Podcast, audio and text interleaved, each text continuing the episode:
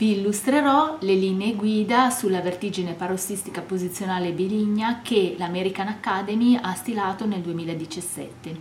consta di otto statement divisi al loro interno in diverse eh, sottoclassi. Il primo statement dice all'1A eh, pone una forte raccomandazione a effettuare diagnosi di vertigine parossistica posizionale del canale semicircolare posteriore mediante la manovra di Dixon-Pike che viene descritta nell'articolo e ehm, che dice deve essere positiva con anche comparsa di vertigine e di un nistagmo torsionale up beat. E, mentre allo statement 1b eh, si pone raccomandazione a effettuare una diagnosi di vertigine parossistica posizionale del canale semicircolare laterale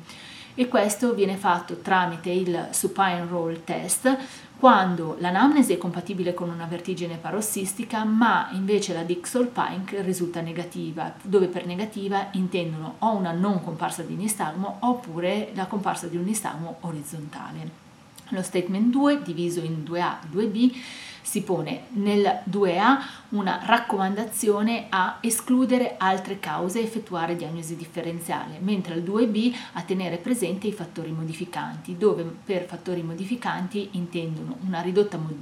mobilità, dei disordini del sistema nervoso centrale, una mancanza di assistenza al domicilio e un aumento di rischio di caduta del paziente. Allo statement 3 invece eh, viene raccomandato ehm, contro ai test superflui, quindi a non effettuare ulteriori test se la manifestazione della vertigine è tipica e in particolare nel 3A ci si occupa dei test radiologici, nel 3B dei test vestibolari. Allo statement 4a si fa una forte raccomandazione al trattamento della vertigine parossistica mediante man- le manovre di riposizionamento che devono essere eh, effettuate come prima istanza di terapia. Al 4b invece si fa forte raccomandazione contro a quelle che sono le limitazioni posizionali e posturali che si danno al paziente dopo aver effettuato la manovra.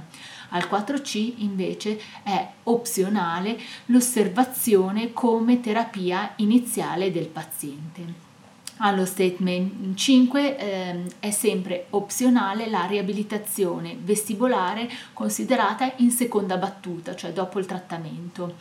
mentre allo statement 6 è una raccomandazione contro l'utilizzo di farmaci vestibolo soppressori. Allo statement 7, diviso in 7A e 7B, eh, si fa una raccomandazione a una rivalutazione del paziente dopo manovra. Eh, a circa un mese di tempo per valutare se c'è un fallimento della terapia, una persistenza uh, dei sintomi. Invece allo statement 8 si parla invece di educare, si raccomanda di educare il paziente reti- relativamente a quello che è l'impatto della, sulla vita, alla ricorrenza e all'importanza di un follow up nel tempo.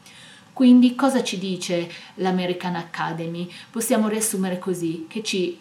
pone una forte raccomandazione a fare diagnosi del canale semicircolare posteriore con la Dixol-Pike, al suo trattamento con la manovra e a non porre nessuna restrizione posizionale dopo aver effettuato la manovra ci raccomanda di fare diagnosi del laterale, a fare diagnosi differenziale e a tenere presente i fattori modificanti. E ci fa invece una raccomandazione contro quelli che sono test radiologici o vestibolari inutili se la manifestazione è tipica e all'utilizzo di farmaci vestibolo soppressori è opzionale sia l'osservazione come primo step terapico oppure la riabilitazione vestibolare in seconda battuta.